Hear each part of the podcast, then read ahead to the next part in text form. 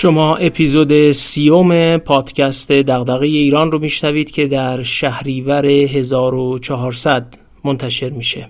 من محمد فاضلی هستم نویسنده کانال دغدغه ایران در تلگرام و صفحه با همین عنوان در اینستاگرام که با کمک همکاران پادکست دغدغه ایران رو هم منتشر می‌کنیم. ما در این پادکست کتاب ها یا متونی رو به شنونده معرفی می‌کنیم که از دل اونها میشه ایده ها و مباحثی. درباره توسعه و بهبود مسائل جامعه ایران رو یاد گرفت یا به سوالاتمون درباره توسعه ایران بیشتر و بهتر فکر کرد. سوالاتی از جنس دغدغه ایران.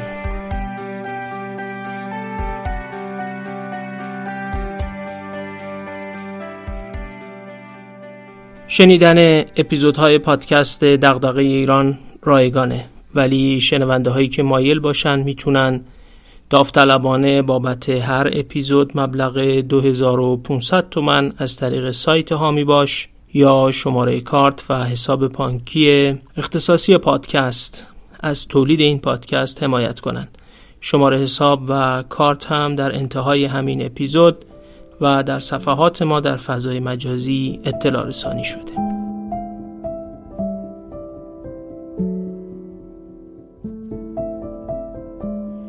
این آخرین اپیزود فصل دوم پادکست دغدغه ایرانه. بعد از این دو سه هفته ای شاید هم یه کمی بیشتر اپیزودی منتشر نمی کنیم و اپیزودهای فصل سوم به علاوه سرویس جدید یعنی درس های مبانی جامعه شناسی رو تو این فاصله برنامه‌ریزی و تولید می‌کنیم.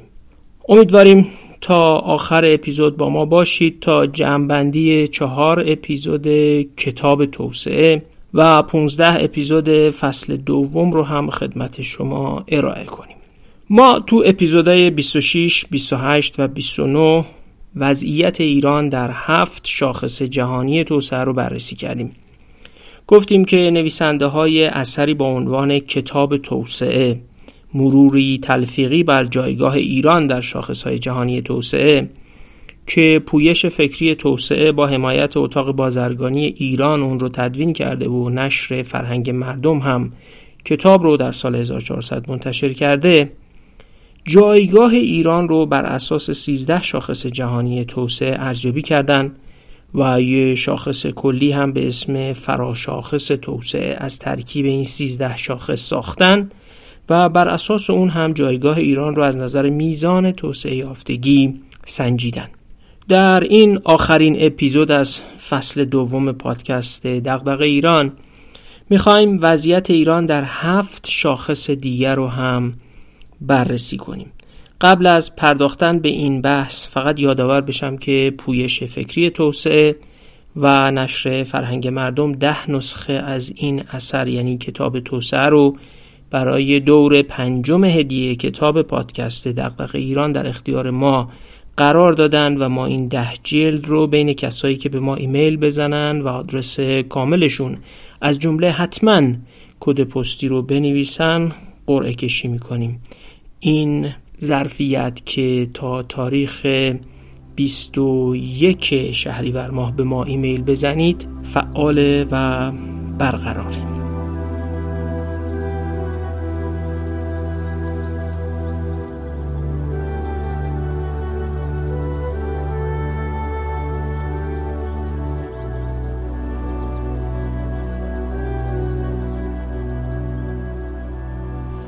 شاخص عمل کرده محیط زیستی اولین موردیه که در این اپیزود بررسی می‌کنیم. این شاخص دو دامنه داره و خودش یازده تا زیر شاخص با سی و دو تا نماگر رو در بر می‌گیره.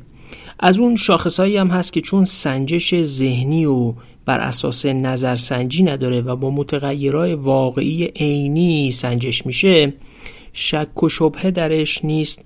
و به عنوان یه شاخص خیلی معتبر در نظر گرفته میشه. دو دامنه اصلی این شاخص ایناست. یک سلامت محیط زیستی. این سلامت محیط زیستی خودش چهار تا زیر شاخص داره که عبارتند از کیفیت هوا تخلیه فاضلاب و آب آشامیدنی مدیریت انتشار فلزات سنگین و مدیریت فضولات. یه دامنه دوم داره به اسم سرزندگی زیست بوم که خودش هفت تا زیر شاخص رو در بر می‌گیره.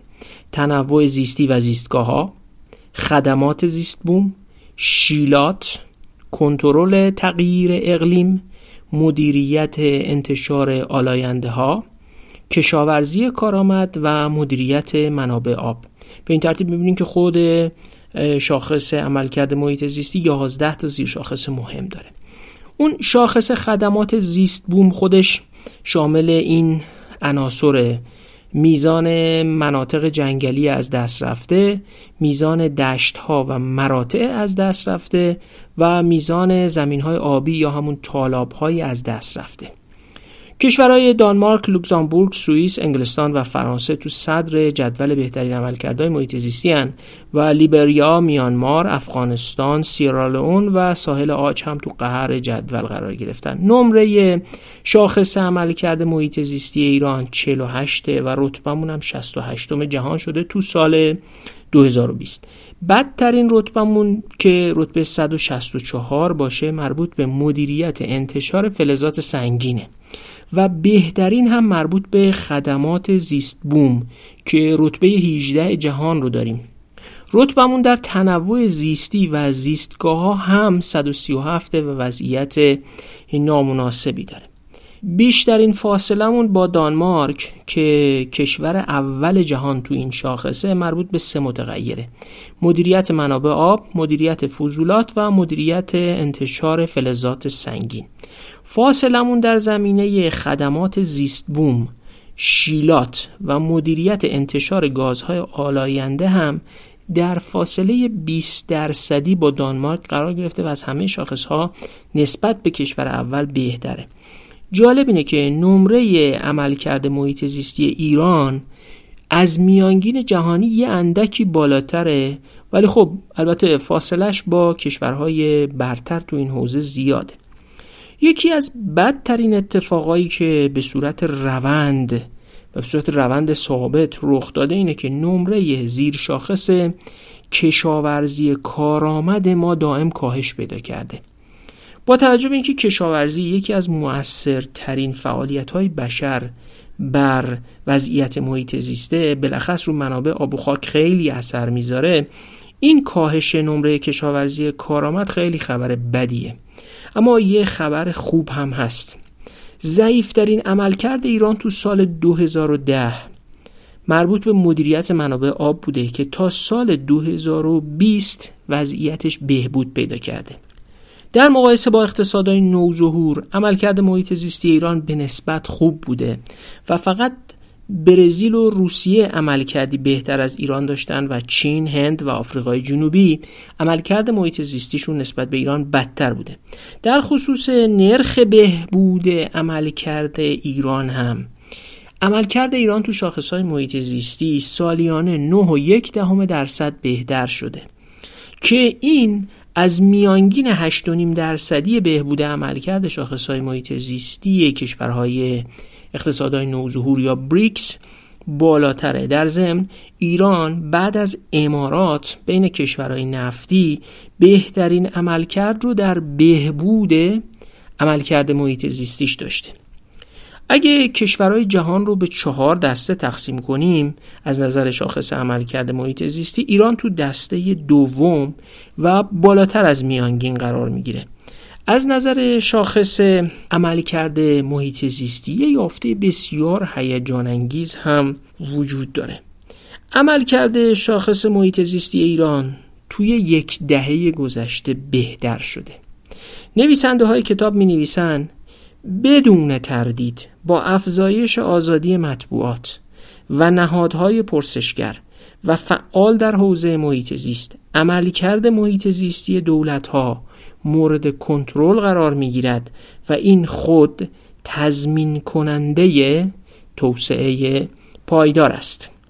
واقعا می‌تونیم با نویسنده های کتاب هم عقیده باشیم که گسترش فضای مجازی افزایش حساسیت به محیط زیست و بازتاب پیدا کردن های محیط زیستی تو فضای مجازی و آگاهی مردم فشار های مردم نهاد مطبوعات و فعالان محیط زیستی باعث کنترل بیشتر مردم بر دولتها و مطالبه گری اقلانی تری شده. واقعا اثر این عوامل رو میشه در بهبود عملکرد محیط زیستی کشور دید.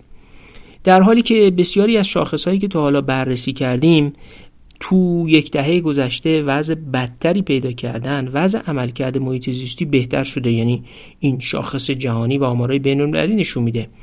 واقعا برای خود من که در یکی دو دهه گذشته درباره محیط زیست نوشتم و سعی کردم سهم خیلی کوچیکی تو بهبود حکمرانی محیط زیستی داشته باشم این یه خبر فوق است و امید بخش. راستش فکر می‌کنیم اگه مطالبه گری رو ادامه بدیم و به عرصه های دیگه همین مطالبه گری کشیده بشه و از ظرفیت رسانه ها، سازمان های مردم نهاد و مردم برای پرسشگری استفاده کنیم می‌تونیم. برای تکرار این موفقیت در بهبود شاخص عملکرد محیط زیستی تو سایر عرصه ها هم موفق باشیم و به تحقق همچین موفقیتی امیدوار باشیم. فقط دولت هایی بهتر عمل می‌کنن که بیشتر تحت نظارت مردمشون باشن. می‌تونیم خوشحال باشیم اما کماکان خبر بد اینه که در زمره بدترین عملکردها در زمینه مدیریت منابع آب هستیم. هرچند عملکردمون در یک دهه گذشته بهبود پیدا کرده. و وقتی این رو کنار کاهش نمره کشاورزی کارآمد بذاریم یعنی باید خیلی هوشیار باشیم. فرصتی برای اشتباه کردن نداریم.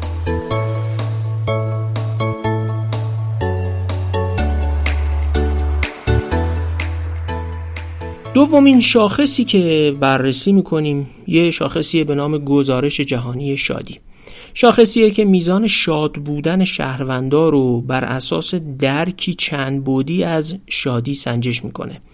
در گذشته اندازهگیری رفاه عمدتا با شاخصهایی مثل ثروت، مصرف و درآمد صورت می گرفت اما این شاخص گزارش جهانی شادی میاد و عوامل زیادی از جمله نقش محیط طبیعی و شهری رو هم حتی در شادی لحاظ می‌کنه. ایده اساسی پشت این شاخص یعنی گزارش جهانی شادی اینه که شادی و رضایت آدم ها از زندگیشون در عملکرد اقتصادیشون و بهبود توان ذهنیشون و انگیزه هاشون برای کار کردن اثر می‌ذاره. افرادی که شادن آسونتر تصمیم می‌گیرن روحیه مشارکتی بالاتری دارن و روابط متقابل سازندهی هم برقرار می‌کنن. این شاخص بر اساس یه همچین ایده ای از چندین زیر شاخص تشکیل شده که تو این زیر شاخص ها خیلی نکات مهمی است. زیر شاخص اول نمره بهروزی ذهنی. این بهروزی ذهنی برای اونایی که تو این حوزه تخصصی کار می‌کنن مترادف است با کلمه انگلیسی subjective well-being. این نمره که از یه نظرسنجی به دست میاد نظرسنجی که از مردم می‌پرسه. اگه بدترین حالت زندگی نمرش صفر باشه و بهترین حالت زندگی نمرش ده باشه وضع زندگی تو بین صفر تا ده کجاست؟ دو امید به زندگی سالم. یه داده یه که از سازمان بهداشت جهانی می‌گیرن و امید به زندگی تو هر کشوری و اندازه می‌گیره. سه حمایت اجتماعی. این هم یه نمره نظرسنجیه که از آدما می‌پرسه اگه مشکلی تو زندگیت پیش بیاد آیا دوست آشنایی داری که رو کمکش حساب کنی؟ زیر شاخص چهارم اسمش هست آزادی برای انتخاب در زندگی. از آدما می‌پرسن آیا شما از آزادیتون برای تصمیم گیری در انتخاب های زندگی راضی هستید یا نیستید؟ زیر شاخص پنجم اسمش هست سخاوتمندی. اینم باز حاصل یه نظرسنجیه که از آدما می‌پرسه آیا شما در ماه گذشته به خیریه کمک کردید یا نکردید؟ شیشمیش شاخص درک فساده یه نظرسنجیه که مؤسس گالوپ انجام میده و از مردم می‌پرسه تو کشور شما فساد در دولت چقدر شایعه و در کشور شما یعنی در سوال دومش می‌پرسه تو کشور شما فساد در کسب و کارها چقدر شایعه؟ و هفتمین زیر شاخصی که رو هم شاخص جهانی شادی رو می‌سازن تولید ناخالص داخلی سرانه. این هم که تولید ناخالص داخلی سرانه رو توی یه شاخصی بانک جهانی محاسبه می‌کنه به نام نماگرهای جهانی توسعه که ما تو آخر این اپیزود بهش می‌پردازیم. برای بعضی از کشورها دو تا شاخص احساسات مثبت و احساسات منفی رو هم اندازه می‌گیرن. احساسات مثبت هم منظورشون خنده شادی و لذته و احساسات منفی هم منظورشون نگرانی ناراحتی و عصبانیت. جمع این هفت شاخص و برای برخی کشورها شاخص های احساسات مثبت و احساسات منفی رو با یه روشی با هم ترکیب می‌کنن. اسمش میشه گزارش جهانی شادی. این چند تا زیر شاخصی که روی هم شاخص گزارش جهانی شادی رو می‌سازن یه پیام مهم دارن. شادی به معنایی که در این شاخص اومده حاصل این چند چیزه. چقدر وضع مادی فرد خوبه؟ یعنی همون تولید ناخالص داخلی سرانه. چقدر فساد تو کشور کمه؟ چقدر سخاوتمندانه از دیگران حمایت می‌کنیم و باعث رضایت درونی خودمون میشه. چقدر از سوی دیگران حمایت می‌شویم یعنی احساس بیپناهی نمی کنیم چقدر آزادی برای انتخاب در زندگی داریم. چقدر به زندگی سالم جسمی امید داریم. و بر اثر سرجم این عوامل و از جمله عوامل دیگه مثل محیط طبیعی و روالهای زندگی چقدر دارای بهروزی ذهنی و رضایت ذهنی از زندگی هستیم. سرجم ترکیبی از عوامل مادی و اجتماعی مادیش مثل محیط طبیعی یا وضعیت درآمد اجتماعی مثل حمایت کردن و حمایت شدن عوامل سیاسی مثل درک فساد و آزادی انتخاب و عوامل فیزیکی مثل طبیعت و محیط شهری تو شادی انسانها به این معنا سهیمن طبق معمول بقیه های کشورهایی که تا حالا بررسی کردیم فنلاند، دانمارک، سوئیس، ایسلند و نروژ تو صدر نمره گزارش جهانی شادی هن و افغانستان، سودان جنوبی، زیمبابوه، رواندا و جمهوری آفریقای مرکزی ته جدولن. ایران با نمره 467 در رتبه 118 جهان قرار گرفته.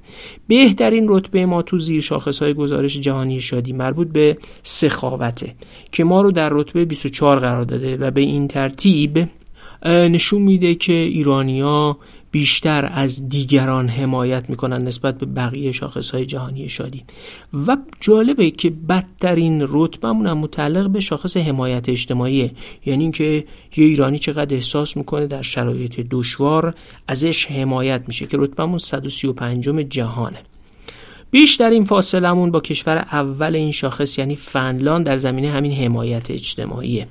اینکه افراد فکر می‌کنن چقدر ازشون در شرایط سخت حمایت میشه. نمره فنلاند تو این زیر شاخص سه برابر ایرانه. جالبه که توی سخاوتمندی یعنی حمایت کردن از دیگران نمرمون از فنلاند بالاتره. بین سالهای 2013 تا 2020 نمره ایران از 4.64 به 4.67 افزایش پیدا کرده. شادترین سال مردم ایران هم سال 2016 یا 1395 بوده که این نمره به 4 ممیز 81 رسیده. نمره شادی ایران از میانگین همین شاخص تو اقتصادهای نوظهور کمتره اما فاصلمون کاهش پیدا کرده. خصوصا عملکرد روسیه، چین و هند در سال 2020 نسبت به سال 2019 افت جدی رو نشون میده. ما در شاخص شادی به طور کلی فقط از هند عملکرد بهتری داشتیم. در مقایسه با کشورهای نفتی پایین تر از میانگین کشورهای نفتی بودیم. اما این فاصله رو به کاهش بوده. امارات و ونزوئلا در سال 2013 بهترین عملکرد رو داشتن. اما سقوط اقتصاد ونزوئلا نمره شادی این کشور رو بین 2015 تا 2019 به طور جدی ساقط کرده دو سه نکته جالب در شاخص جهانی شادی هست نمره ایران در سه زیر شاخص درک فساد، حمایت اجتماعی و آزادی در انتخاب های زندگی به شدت روی کاهش نمره شادی ایران اثر گذاشته. جالبه که حتی بعد از سقوط وحشتناک اقتصاد ونزوئلا نمرش کمتر از ایران نمیشه. این نشون میده که متغیرهای ذهنی مثل درک فساد یا مثل آزادی در انتخابهای زندگی تا چه اندازه بر شادی مردم تأثیر گذارن. نقدایی هم بر شاخص گزارش جهانی شادی وارد شده. از جمله اینکه زیادی بر نظرسنجی اتکا داره. خب تقریبا کل زیر شاخص های این شاخص جهانی شادی با نظرسنجی به دست میان و زیادی شادی رو به عنوان یه احساس شخصی و ذهنی رتبه بندی می‌کنه. مشکلاتی هم داره که نشون دهنده عدم تطابقش با واقعیت هم هست. مثل اینکه برخی کشورهای آمریکای لاتین که درگیر جنگ داخلی بودن رتبه های بالایی تو این شاخص به دست بردن خب جای شک داره دیگه. آدم بپرسه چجوری کشوری که درگیر جنگ داخلی خب مردمش خیلی رتبه بالایی تو شادی به دست میارن. یا فنلاند با نرخ بالای خودکشی خیلی سالا شادترین کشور جهان معرفی شده یا دانمارک و ایسلند که آمارها نشون میدن نرخ بالای مصرف داروهای ضد افسردگی دارن جزء شادترین کشورهای جهان قرار گرفتن. سرجم همه این انتقادا محققا و نویسنده های کتاب توسعه رو متقاعد کرده که سریح بنویسن این گزارش دستاوردی برای سیاست گذاری دولت ها نداره. من شخصا نه بر اساس محتوای کتاب معتقدم نقدها به این شاخص وارد هستند اما خیلی سخت بشه با قاطعیت گفت که وضعیت مادی آدما یا میزان حمایت شدن و حمایت کردنشون از دیگران یا آزادی در بهرهگیری از انتخابای شخصیشون یا درکشون از میزان فساد تو کشورشون روی شادی آدما تاثیر نداره. شاید به جای شادی بشه از مفهوم دیگری برای این شاخص ها استفاده کرد. اما این متغیرهایی که گفتم به استناد مطالعات جامعه شناختی روی وضعیت ذهنی آدما و جهتگیریشون نسبت به جهان موثرن. بنابراین حداقل در بخش زیر شاخص های گزارش های جهانی شادی میشه نکاتی برای سیاست گذاری پیدا کرد. هرچند در کلیت این شاخص و رتبه بندی کشورها بر اساس اون واقعا تناقضات و ایرادات جدی داره. همین ایرادا باعث میشه که وقتی خیلی ساده بر اساس این شاخص ادعا بشه ما ایرانیا جزء ناشادترین مردم جهان هستیم باید درباره چنین ادعایی تردید جدی داشته باشیم. این شاخص جای اما و اگر زیاد داره.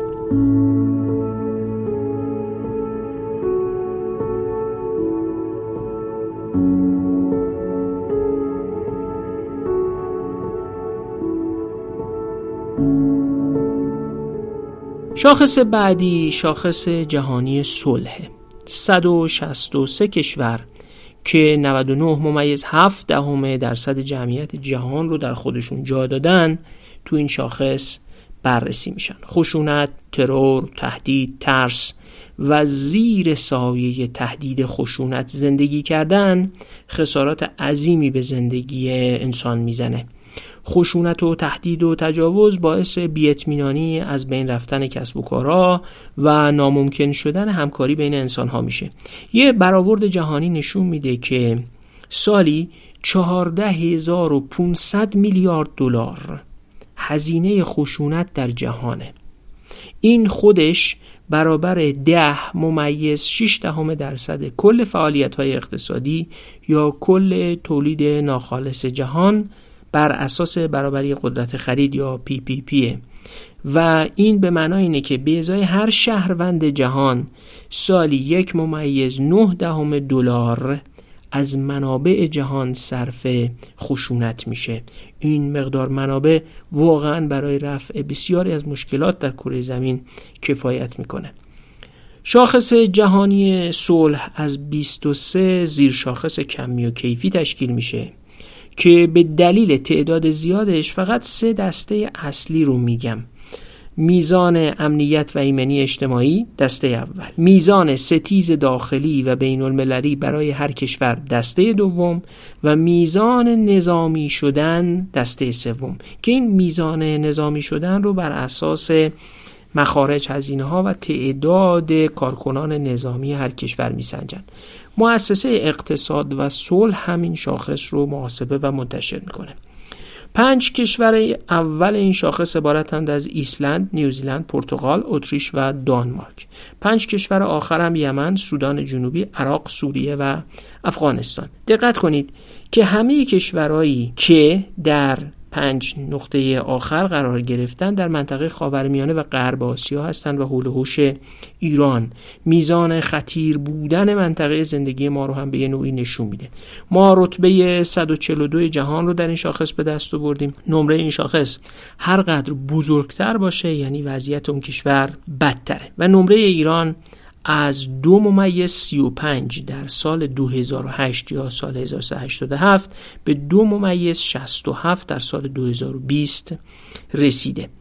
دو سال بعد تو این شاخص داریم که نمرمون بالا رفته یکی شاخص در سال 2009 یا همون 1388 و دیگری سال 2017 که سالی هم هست که برجام رو آمریکا ازش خارج شد. این در حالیه که بین سالهای 2013 تا 2017 یعنی بین سالهای 92 تا 96 وضعیت شاخص خشونت داخلی و خارجی ایران بهبود پیدا کرده بود. عملکرد ایران در شاخص جهانی صلح کمتر از میانگین جهانیه و از میانگین اقتصادهای نوظهور یا بریکس هم بدتره. اما خود کشورهای بریکس هم عمدتا به دلیل وضعیت روسیه تو این شاخص نسبت به گذشته وضعیت بدتری پیدا کردن. ایران در سال 2020 عملکرد بهتری نسبت به روسیه داشته اما نسبت به بقیه کشورهای بریکس یعنی چین، برزیل، هند و آفریقای جنوبی وضعیت نامناسب تری داره. همین وضعیت در مقایسه با کشورهای نفتی هم هست. ما در سال 1396 وضعیت بهتری نسبت به میانگین کشورهای نفتی داشتیم. ولی به یک باره از سال 96 وضعیت کاملا متفاوت میشه. اتفاقایی در ایران میفته مثلا مثل دیماه 96 و بعد خروج آمریکا از برجام و این شاخص رو به سمت بدتر شدن می‌بره. و از میانگین کشورهای نفتی بدتر میشیم. البته عراق وضعیت شاخص جهانی صلحش از ایران بدتره. وضعیت ایران در چند شاخص یا زیر شاخص این شاخص جهانی صلح وضع خوبیه. یکی در واردات و صادرات اسلحه که نسبت به بسیاری از کشورهای جهان خیلی کمتره. نرخ مرگ و میر ناشی از خشونت بین مرزی یعنی تنشهایی در مرزها با کشورهای دیگه نداریم و تعداد پناهنده ها اینها هم در تعداد پناهنده هایی که از یک کشور گسیل میشن به کشورهای دیگه. خب از این وضعیت ما از این سه شاخص وضعیتمون خوبه. شاخص جهانی صلح به دلیل رتبه مناسب برخی کشورها که حتی زنات اونها حقوق مناسبی ندارن در معرض انتقاد قرار گرفته. اما به هر حال شاخصیه که درباره نامعتبر بودنش سخن جدی گفته نمیشه.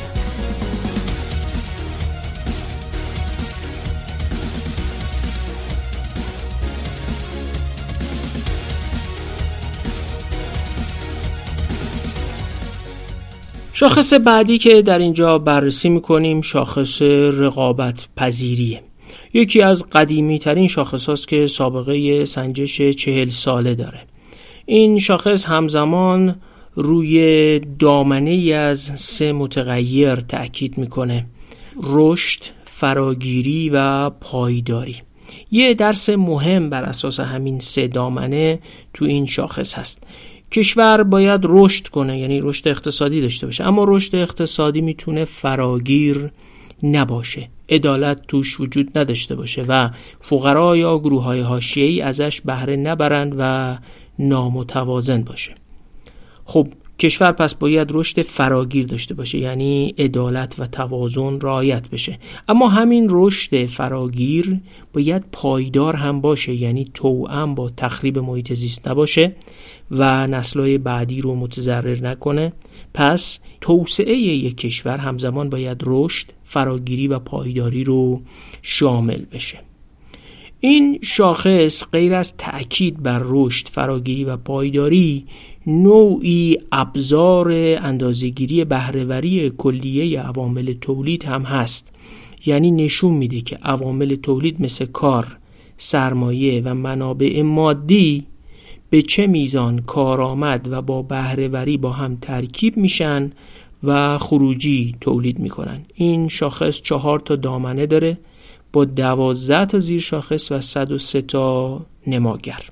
دامنه اولش اسمش هست محیط توانمندساز یعنی نهادها امنیت سرمایه اجتماعی شفافیت حقوق مالکیت و حتی جهتگیری آینده دولت زیل همین محیط توانمندساز طرح میشن. اینا عوامل کلان هستن که تو شاخصهای دیگه هم دیدیم که بستر توسعه دامنه دوم اسمش هست سرمایه انسانی یعنی بهداشت و مهارت نیروی انسانی و نیروی کار حال و آینده جز این.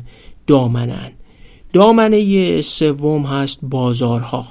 بازار محصولات، بازار نیروی کار، رقابت در بازار و باز بودن تجارت، نظام مالی و اندازه بازار زیر شاخصهای این دامنن. و دامنه چهارم محیط نوآوری رو اندازه می‌گیره. پس چهار عرصه یعنی محیط توانمندساز کلان اقتصاد و سیاست. سرمایه انسانی بازارها و محیط نوآوری سازنده شاخص رقابت پذیری کشوری که نهادهای مناسب داره سرمایه انسانیش خوبه بازارهای گسترده با قواعد منعطف و مشوق کار و سرمایه گذاری داره و نوآوری رو تشویق می‌کنه. این بهش میگن یک کشور رقابت پذیره سنگاپور، آمریکا، هنگ کنگ، هلند و سوئیس پنج کشور اول تو این شاخصن. چاد، یمن، جمهوری دموکراتیک کنگو، هایتی و موزامبیک هم پنج کشور قعر جدول رقابت پذیری ایران در رتبه 95 جهان قرار گرفته تو سال 2019 اما در شاخص بازار کار بدترین وضعیت رو داره و یک پله قبل از یمن قرار گرفته. بدترین رتبه های ایران از بین دوازده زیر شاخص مربوط به شاخص رقابت پذیری مربوط به این هاست. بازار نیروی کار که گفتم رتبه 140 یه پله قبل از یمن ثبات اقتصاد کلان رتبه 134 بازار محصول رتبه 133 نظام مالی رتبه 123 نهادها رتبه 120 و بهترین شاخصمون هم که رتبه اندازه بازار رتبه 21 یه نکته مهم تو این رتبه بندی هست. یه کشوری با بازار بزرگ که رتبه 21 جهان رو داره ولی شرایط رقابت پذیریش نامناسبه و رتبه 95 رو به طور کلی داره طبیعیه که به بازار هدف صادرات کشورهای دیگه تبدیل بشه و فقط بازاری برای فروش تولیدات کشورهایی باشه که شاخصهای توسعه بهتری دارن یا رقابت پذیرترن استفاده از همین بازار بزرگ هم در شرایطی که بقیه شاخصهای رقابت پذیری مناسب نباشند به ابزاری برای توسعه تبدیل نمیشه. مقایسه ایران با سنگاپور نشون میده ما فقط در شاخص اندازه بازار بهتر از سنگاپور بودیم. خب سنگاپور کشور شماره یک این رتبه بندی شاخص رقابت پذیریه متاسفانه در زمینه پیشرفتگی بازار مالی آمادگی فناوری، نوآوری و نهادها عملکرد ضعیفی داشتیم و کمتر از نصف نمره کل رو به دست آوردیم. قبلا در اپیزود 29 درباره وضعیت مناسب ایران تو توسعه انسانی گفته بودیم. یعنی وضعیت سلامت و آموزش در ایران وضعیت مناسبیه. شاخص جهانی رقابت پذیری هم وضعیت مناسب ایران تو این دوتا زمینه رو نشون میده. البته همونجا هم گفتیم که ما انسان سالم آموزش دیده پرورش میدیم که در شرایط نامناسب شاخص های حکمرانی دیگمون از جمله شاخص رقابت پذیری به کشورهای دیگه مهاجرت می‌کنن و به عامل توسعه دیگران تبدیل میشن. عمل کرده ما در شاخص رقابت پذیری جهانی پایین تر از میانگین جهانیه البته در دو زیر شاخص بهداشت و توانایی نوآوری با میانگین جهانی برابریم. و البته در زیر شاخص بازار کار با بدترین عملکرد جهانی هم برابری می‌کنیم. دقت کنید که شاخص چه نکته سیاستی مهمی رو داره نشون میده. یک کشوری که بهداشتش خوبه آدمای سالمی داره با آموزش خوب که توانایی نوآوری برابر با میانگین جهانی دارن اما در شرایط یکی از بدترین بازارهای کار جهان کار می‌کنن. سبب میشه که این آدمای سالم آموزش دیده با ظرفیت کامل ازشون بهره برداری نشه یا اصلا هدر بشن یا راه مهاجرت در پیش بگیرن. فاصله ایران با میانگین اقتصادهای نوظهور در سالهای 2010 تا 2017 زیاد بوده. سال 2018 اندکی بهتر شده و بعد دوباره در سال 2019 رو به بدتر شدن رفته. ما در سال 2019 از همه اقتصادهای نوظهور عمل کرده بدتری در رقابت پذیری داشتیم. در مقایسه با کشورهای نفتی تا سال 2016 وضعمون از میانگین کشورهای نفتی بدتر بوده. اما در این سال و در ادامه روند بهبودی که از سال 1393 شروع شده بوده بالاتر از میانگین کشورهای نفتی قرار می‌گیریم اما دوباره از سال 1397 یا 2018 کاهش این شاخص شروع میشه. شاخص رقابت پذیری رو از این جهت که گفته شده تحت تأثیر دیدگاه اقتصاد نئولیبرال قرار داده نقد کردن. و برخی معتقدن کشورهایی که سیاست های نئولیبرال کمتری دارن در این شاخص نمره خوبی به دست نمیارن و برای مثال کشورهای اسکاندیناوی مثل سوئد، فنلاند یا نروژ که در همه شاخص های دیگه تقریبا رتبه های بالایی دارن تو این شاخص جایی در بالای جدول پیدا نمی کنن. اما یه نکته بسیار مهم رو نویسنده های کتاب درباره این شاخص و وضعیت ایران متذکر میشن که قابل توجهه. ارزیابی وضعیت رقابت پذیری ایران گویای این واقعیت است که توان رقابتی بنگاه های داخلی برای بهره برداری از اندازه بازار بزرگ ایران و البته از بازار بزرگ جهانی مناسب و کافی نیست. در نتیجه ظرفیت بالای اندازه بازار بزرگ ایران توسط کشورهای دیگر بهره برداری می شود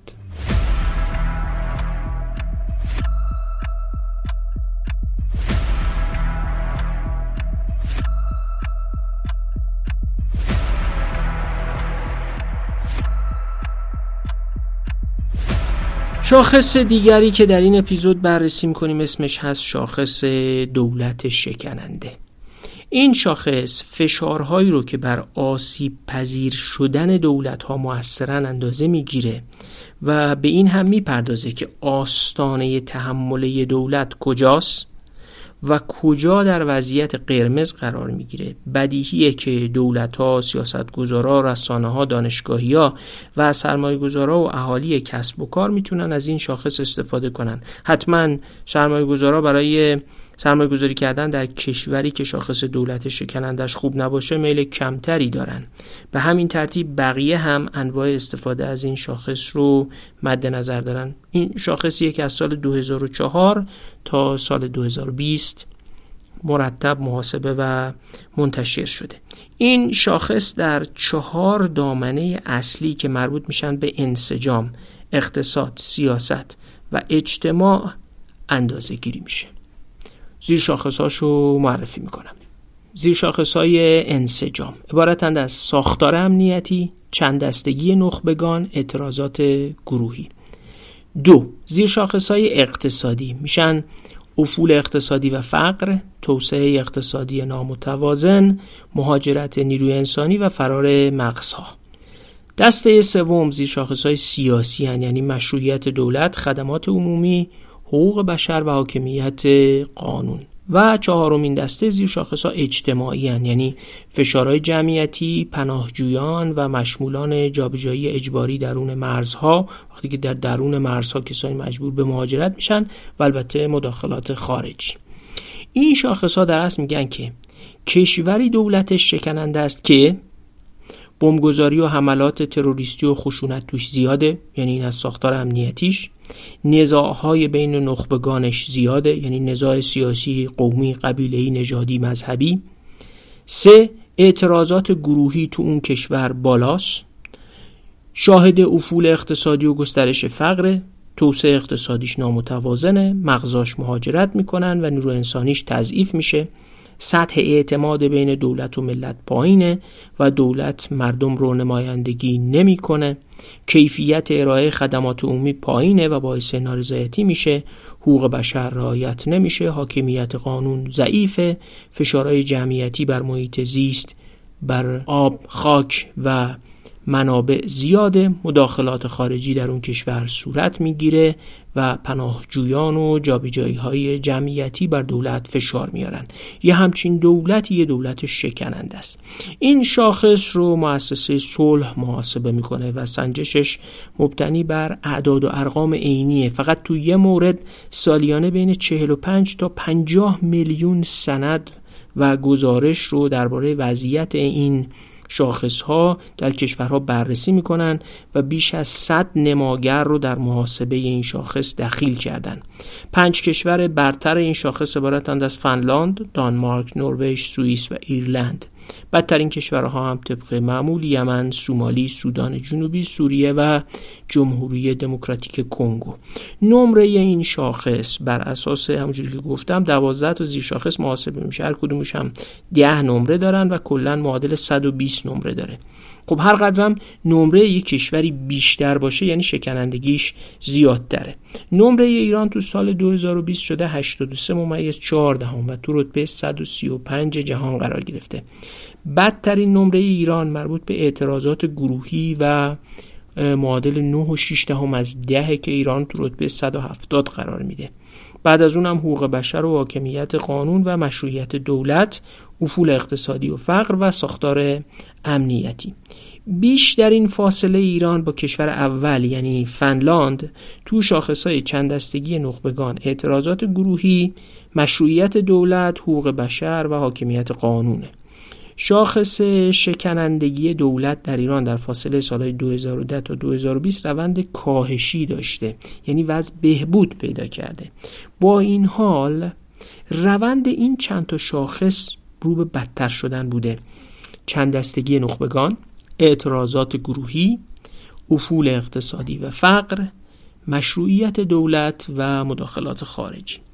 عمل کرده ایران در شاخص شکنندگی دولت خیلی پایین تر از میانگین جهانیه. در ضمن ایران در مقایسه با میانگین شکنندگی دولت اقتصادهای نوظهور وضعیت نامناسبتری داره و نسبت به میانگین کشورهای نفتی هم وضعیتش نامناسب تره تو گروه کشورهای نفتی بهترین عملکرد مال امارات متحده عربی کویت و عربستان سعودیه. اما کلیت کشورهای نفتی به استثنای ونزوئلا با یه شیب خیلی کمی در حال بهبود پیدا کردن ولی خب ونزوئلا از سال 2013 وضعیتش وخیم شده. هرچند که این شاخص به دلایل مختلفی از جمله سوگیری به نفع کشورهای توسعه یافته نقد شده اما متاسفانه این شاخص وضعیت شکنندگی قابل توجهی رو برای دولت در ایران نشون میده. و از اون شاخص های عینی هم استفاده می‌کنه. به بنابراین زیر سوال بردنش کار ساده نیست.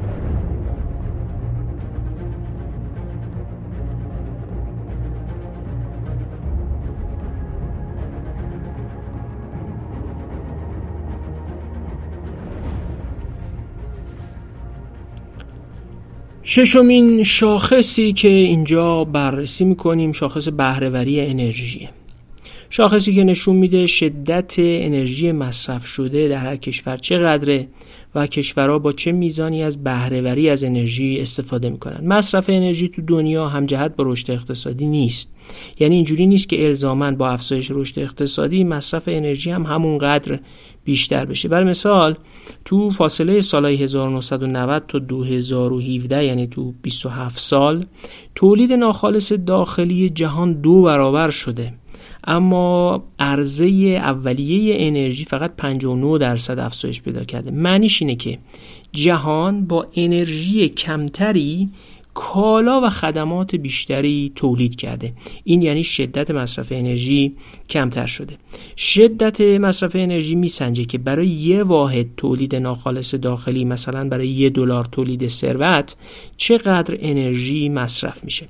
شاخص در جهان در سالهای گذشته حدود 35 درصد کاهش پیدا کرده و به طور مشخص در همین بازه زمانی مثلا شدت مصرف انرژی چین 70 درصد کمتر شده. البته کاهش شدت انرژی لزوما به معنای بهبود بهرهوری نیست. مثلا ممکنه ساختار اقتصادی یک کشور از صنایع انرژی بر بره به سمت توریسم یا خدماتی که کمتر انرژی مصرف می‌کنن. پس معنیش بهبود در اون صنایع انرژی بر نیست بلکه اونا کلا حذف شدن و توریسم جاشون رو گرفته که انرژی کمتری مصرف می‌کنه. شرایط دمایی و جغرافیایی کشورها هم روی شدت مصرف انرژی تاثیر داره. کشورهایی که به شدت سرد سیرن یا به شدت گرم سیرن خب انرژی بیشتری برای گرمایش و سرمایش مصرف می‌کنن اما در کل شاخصی عینی قابل اندازهگیری با متغیرهای واقعی و اندازگیری واقعی نه ذهنی و نظرسنجی و چون مصرف انرژی خروجی یک مجموعه از عوامل ساختاری شاخص مهمی به حساب میاد به علاوه داده هاش از سال 1974 اندازه گیری میشه و شاخص سابقه داری هم هست. بهترین عمل کرد در شاخص بهرهوری انرژی مال پورتوریکو، ماکائو، سودان جنوبی، هنگ کنگ و مالته. بدترین کشورها هم لیبریا، جمهوری دموکراتیک کنگو، ترینیداد و توباگو و ایسلندن. ایران تو سال 2019 از بین 58 کشور بر اساس سالنامه انرژی خود ایران تو رتبه 52 قرار گرفته که اصلا جایگاه خوبی نیست. و بر اساس داده های بانک جهانی تو سال 2015 بین 190 کشور تو جایگاه 160 قرار گرفته.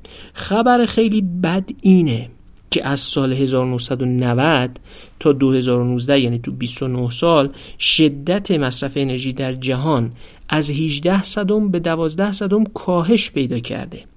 اما تو همین مدت مصرف انرژی ایران تا سال 2005 یعنی 15 سال کمتر از شدت انرژی جهان بوده. و تو سال 2005 شدت انرژی ایران می‌رسه به شدت مصرف انرژی میانگین در جهان. بعد از اون جهان کاهش شدت انرژیش رو ادامه میده و امروز متوسط شدت مصرف انرژی در جهان حدود 11 صدمه و ما از سال 2005 یعنی از حدود 16 سال پیش افزایش مصرف انرژی رو و شدت مصرف انرژی رو ادامه میدیم و امروز ما شدت مصرف انرژیمون بین 17 صدم تا 18 صدم میشه. یعنی ما درست برخلاف جهان حرکت کردیم و اگر جهان با انرژی کمتری کالا خدمات و ثروت بیشتری تولید می‌کنه ما نسبت به گذشته خودمون با انرژی بیشتری کالا خدمت و ثروت کمتری تولید می‌کنیم. شاخص شدت انرژی از اون جهت که سرجم خیلی های دیگه است خیلی هم مهمه. عملکرد سطح فناوری کشور بازارها نهادها نیروی انسانی کیفیت ساخت ساختمونا و ساختار اقتصادی همشون تو این شاخص مصرف انرژی باستاب پیدا می‌کنن. به همین دلیل هم هست که اصلاحش کار سختیه چون خیلی چیزا از فناوری وسایل خانگی و خودروها گرفته تا کیفیت ساختمان‌ها و کیفیت مداخله دولت تو بازارها باید اصلاح بشه تا بهرهوری انرژی بره بالا. اگه اپیزود 27 ما درباره مسائل بدخیم رو گوش کرده باشید می‌تونید تصور کنید که اصلاح مسئله شدت انرژی از جنس اون مسائل پیچیده و بدخیمه. میزان مصرف انرژی به ازای هر واحد تولید با یه شیب ملایم در اقتصادهای نوظهور رو به کاهش بوده.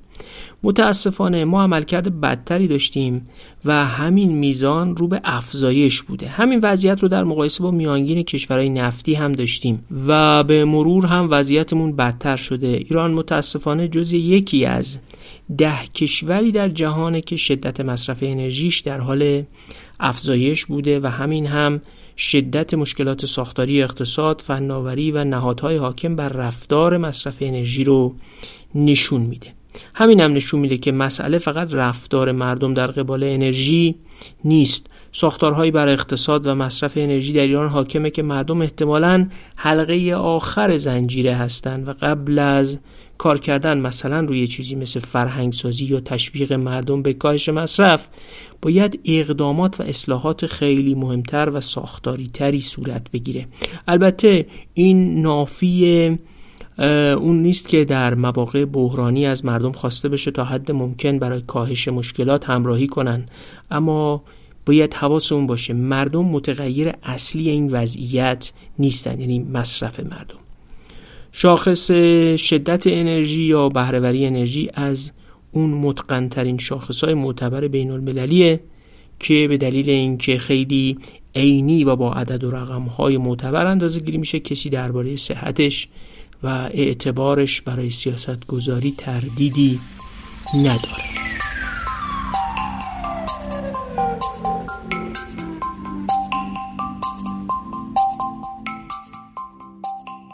سیزدهمین شاخصی که تو کتاب بررسی میشه و هفتمین شاخصی که ما تو این اپیزود بهش می‌پردازیم. اسمش هست نماگرهای جهانی توسعه. این نماگرها در از منتخبی از 1600 متغیری که بانک جهانی برای 217 کشور جهان سنجش می‌کنه و یه بانک اطلاعاتی از روند تحول این شاخص هم در 50 سال گذشته داره. اینا بیشتر نماگرایی هستند که اثر ترکیبی سایر متغیرها رو هم نشون میدن. این 6 تا نماگر عبارتند از یک تولید ناخالص داخلی سرانه بر اساس برابری قدرت خرید. تعریف خیلی ساده ای از برابری قدرت خرید نسبت قیمت یک سبد مشخص از کالا در کشور الف نسبت به کشور ب. این شاخص رو از اون جهت استفاده می‌کنن که محاسبات بر اساس نرخ تبدیل ارزها به همدیگه می‌تونه گمراه کننده باشه. تولید ناخالص داخلی هم که ارزش پولی کل کالاها و خدمات نهایی تولید شده در داخل مرزهای یک کشور رو میگن که در یه دوره زمانی مشخص مثلا یه سال اندازه گیری میشه. وقتی هم که تبدیل به تعداد جمعیتش کنن میشه سرانه. پس اولین شاخص یا از اون ششتا نماگر جهانی توسعه هست تولید ناخالص داخلی سرانه. دومیش هست تولید ناخالص داخلی به ازای هر واحد انرژی. مثلا تولید به ازای هر کیلوگرم نفت یا انرژی دیگری که صرف شده. سومین شاخص یا نماگر جهانی توسعه هست. تورم قیمت های مصرف کننده تورم هم که احتیاج به معرفی نداره. چهارمیش خیلی شاخص مهمیه. شاخص کل رانت منابع طبیعی. یعنی میسنجه که از کل کالا و خدماتی که توی کشور تولید شده چند درصدش از منابع طبیعی به دست اومده. پنجمیش نرخ بیکاریه و ششمیش نرخ افراد زیر خط فقر. داده های جالبی تو این شاخص هست. سرانه تولید ناخالص داخلی ایران از سال 1990 به این طرف با یه نرخ کمی رو به رشد بوده. نوسان داشته و نوسانش هم به شدت به فروش و قیمت های نفت وابستگی داشته. اما این نرخ رشدش پایین تر از میزان تولید ناخالص داخلی کشورهای نفتی هم بوده. از نظر شاخص تورم هم با میانگین سالیانه 26 درصد تورم بالاترین نرخ تورم خاورمیانه رو داشتیم. میانگین نرخ تورم تو خاورمیانه 3 و 3 دهم درصده. یکی از بهترین زیر این نماگرهای جهانی توسعه شاخص رانت منابع طبیعیه که در اصل نشون میده چقدر از رفاه یک کشور محصول استفاده از منابع طبیعی و محیط زیسته و چقدرش محصول کار، خلاقیت، نوآوری و عملکرد انسانیه. متاسفانه سهم رانت منابع طبیعی در اقتصاد ایران رو به افزایش بوده. البته سهم رانت منابع طبیعی در بین کشورهای نفتی میانگین بیشتر از ایرانه. بیکار به کسی میگن که در بازه سنی 15 تا 65 سال باشه جویای کار هم باشه و کار پیدا نکنه و شغل و منبع درآمد نداشته باشه. مرکز آمار در ایران بیکاری جوانان رو در سال 98 نرخش رو 21 و 8 دهم درصد اعلام کرده که البته تو استانهای مختلف بالا پایین داره. و این دو برابر نرخ بیکاری متوسط در جهانه.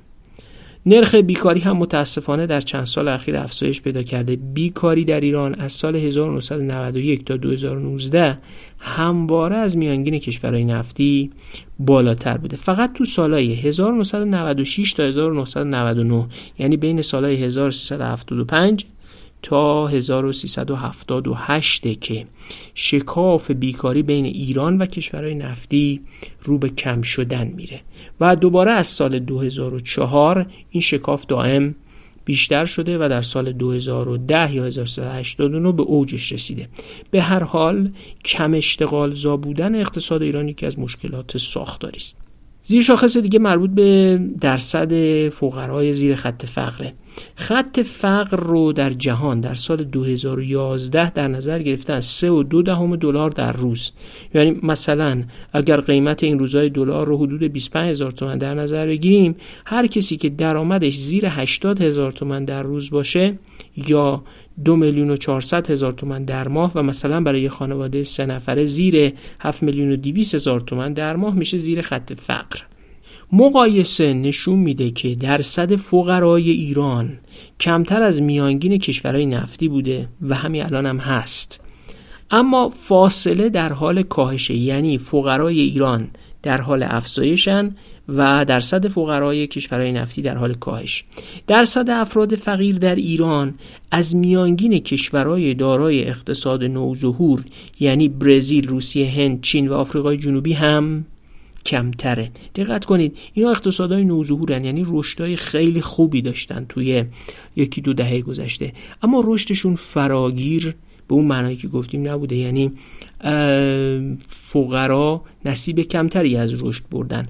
با اینکه رشدشون بیشتر از ایران بوده ولی فراگیریشون کمتره. اما خبر بد اینه که درصد فقرا در اون کشورها در حال کم شدنه و در ایران در حال افزایشه و در سال 2017 متاسفانه تقریبا میانگین فقرای زیر خط فقر در ایران و این کشورها با هم برابر شده.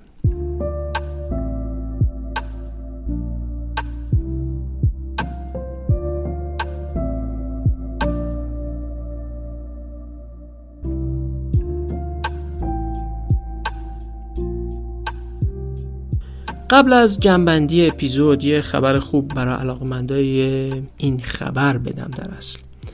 آماده سازی درسای مبانی جامعه شناسی رو شروع کردیم و امیدواریم از یه جایی در فصل سوم اپیزود که هرچه زودتر باشه بهتر انتشار اونها رو آغاز کنیم.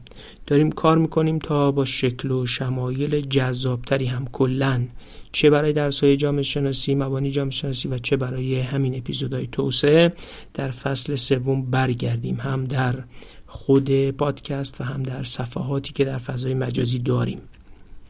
خب طبق معمول از حمایتاتون متشکریم که به ما انگیزه و انرژی داده تا این سرویس جدید درس های مبانی جامعه شناسی رو هم شروع کنیم.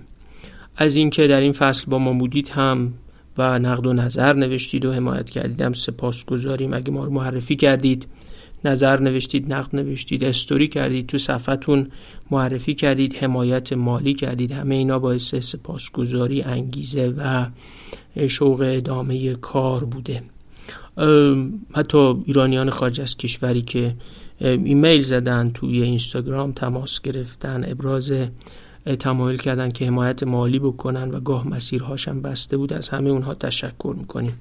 اگه مایل بودید از پادکست حمایت مالی کنید شماره کارت مخصوص این کار هم هست. دفعه پیش هم اعلام کردیم. 63 62 14 11 19 42 34 66 شماره کارت هست و شماره حسابی در بانک آینده 0 302 81 91 صفر شش هزار و هشت یا صفر شش دو صفر هشت. سایت هامی باش هم کماکان ابزاری برای دریافت حمایت های شماست. داریم راهی برای امکان پذیر شدن دریافت حمایت های شنوندگان پادکست در خارج از ایران و بالاخص در آمریکای شمالی هم ایجاد می‌کنیم که اگر تونستیم برقرار کنیم اطلاع رسانی خواهیم کرد. ایمیل ما هست دیرانکست at gmail.com و تا روز 21 شهریور هم می‌تونید برای شرکت در قرعه کشی ده جلد هدیه کتاب توسعه به ما ایمیل بزنید. در فاصله ای که اپیزودی منتشر نمی کنیم از طریق صفحاتمون در فضای مجازی با شما در ارتباط هستیم.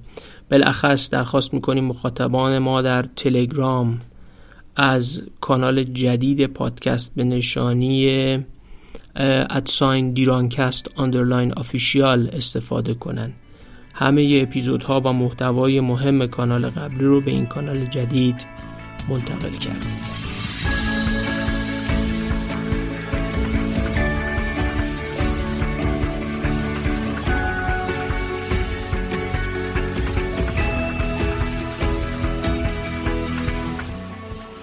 بریم و کل کتاب توسعه مرور تلفیقی بر جایگاه ایران در شاخصهای جهانی توسعه رو که در سال 1400 منتشر شده جمعبندی کنیم. چهار اپیزود و بیش از چهار ساعت زمان برای تشریح این کتاب به صورت خیلی خلاصه البته صرف کردیم اپیزودهای 26, 28, 29 و 30 به این موضوع اختصاص داشتن. سخت میشه این همه مطلب رو جمعبندی کرد اما سرجم می‌تونیم اینا رو خلاصه بگیم. یک خوشبختانه توسعه شاخص سازی شده و صدها شاخص و زیر شاخص برای سنجش این مفهوم در جهان ارائه شده و ما امروز تو ایران کتابی در دست داریم که می‌تونه جایگاه ما رو تو شاخص های توسعه نشون بده. به قول معروف می‌تونیم بشمریم به اندازه بگیریم و برای آدمایی که کلا به جدول ضرب و چهار عمل اصلی در ریاضیات اعتقاد داشته باشن و منکر اهمیت اعداد و ارقام نباشن متر و معیار سنجش توسعه داریم. نقد شاخص هم به جای خودش اما اینا شاخصهایی که تو دنیا باهاشون کار می‌کنن و بر مبناشون مطالعات و سیاست گذاری انجام میشه و ما هم می‌تونیم به اونها استناد کنیم. دو شاخصا نشون میدن سخت افزار توسعه ما خیلی از نرم افزارمون بهتره.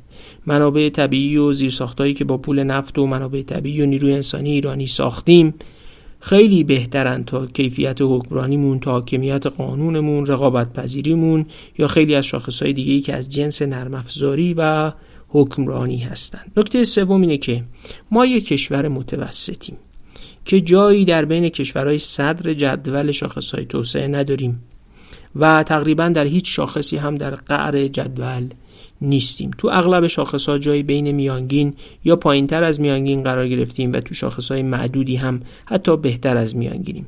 مثلا تو توسعه انسانی یا در عملکرد محیط زیستی.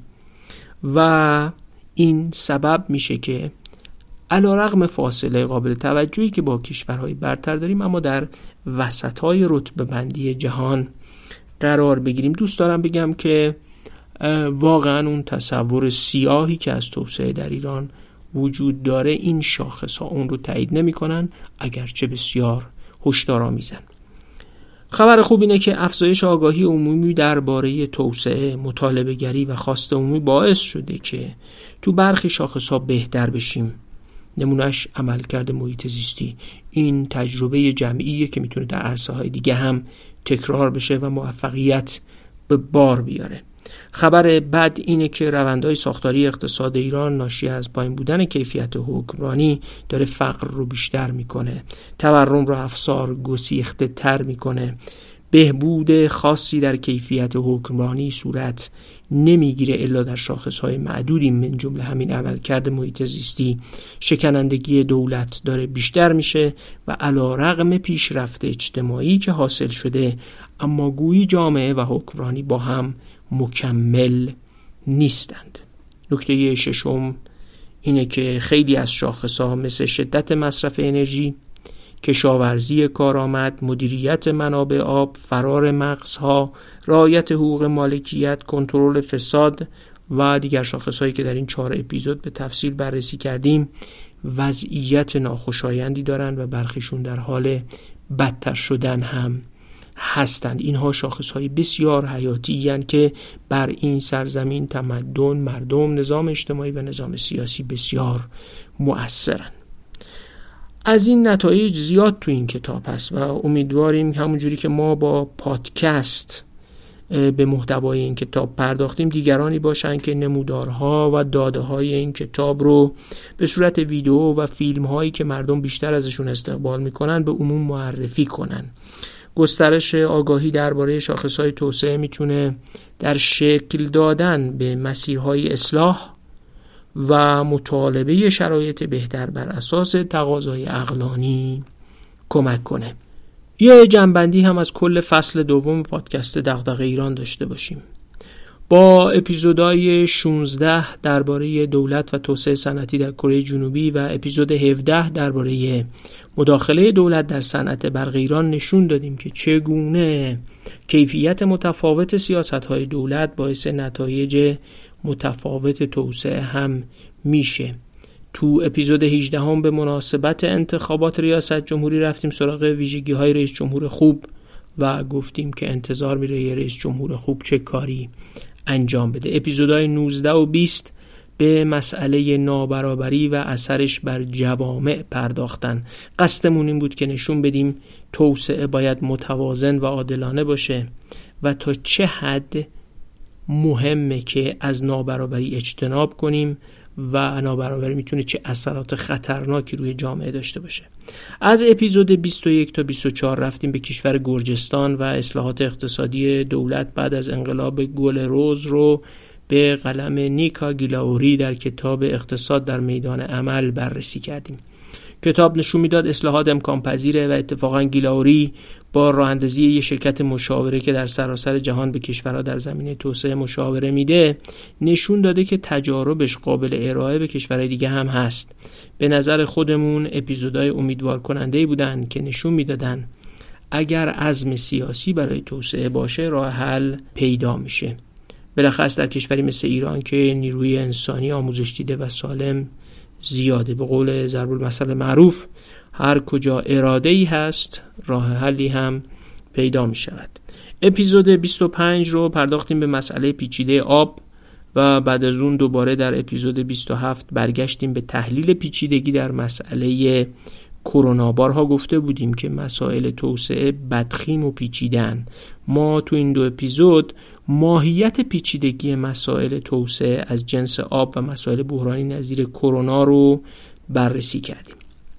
از اپیزود 26 مرور کتاب توسعه رو شروع کرده بودیم و جایگاه ایران در شاخصهای جهانی رو بر اساس این کتاب مرور می‌کردیم. الان متر و معیار داریم که بدونیم کجای جهان از نظر توسعه و در شاخصهای مختلف وایستادیم مرور ما بر تک تک شاخص ها امیدواریم نشون داده باشه که یه تصویر چند بودی با جزئیات و پیچیدگی از توسعه باید داشته باشیم. توسعه رو نباید در یه شاخص خلاصه کرد و همزمان باید در ابعاد مختلفش پیش رفت تا به توسعه متوازن رسید.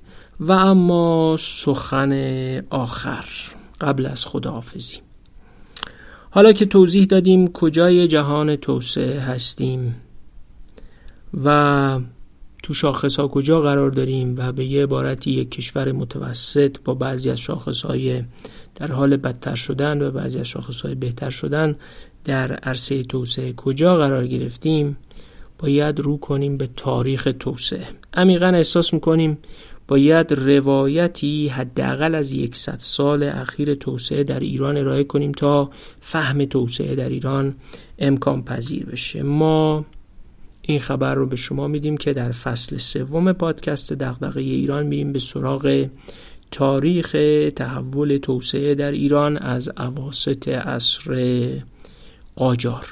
با یه روایت خاص البته که بعدا معرفی می‌کنیم. شاید حتی بیش از یکی دو فصل هم درگیر این ماجرا باقی بمانیم. برای خودمون که تا اینجا روی آماده سازی اپیزودهای فصل سوم کار کردیم. بسیار داستان مهیج و آموزنده بوده. امیدوارم که پشتیبانی شما رو برای پیش رفتن در فصل سوم هم داشته باشیم. از همراهیتون در فصل اول اپیزودهای پادکست دغدغه ایران و فصل دوم بسیار سپاس گذاریم انشاءالله بعد از مدتی که دو سه هفته کم یا بیشتر عمدتا بیشتر باز میگردیم با اپیزود سی و و فصل سوم پادکست دغدغه ایران. تا اون زمان همه رو به خدای بزرگ بسپاریم. خدا حافظ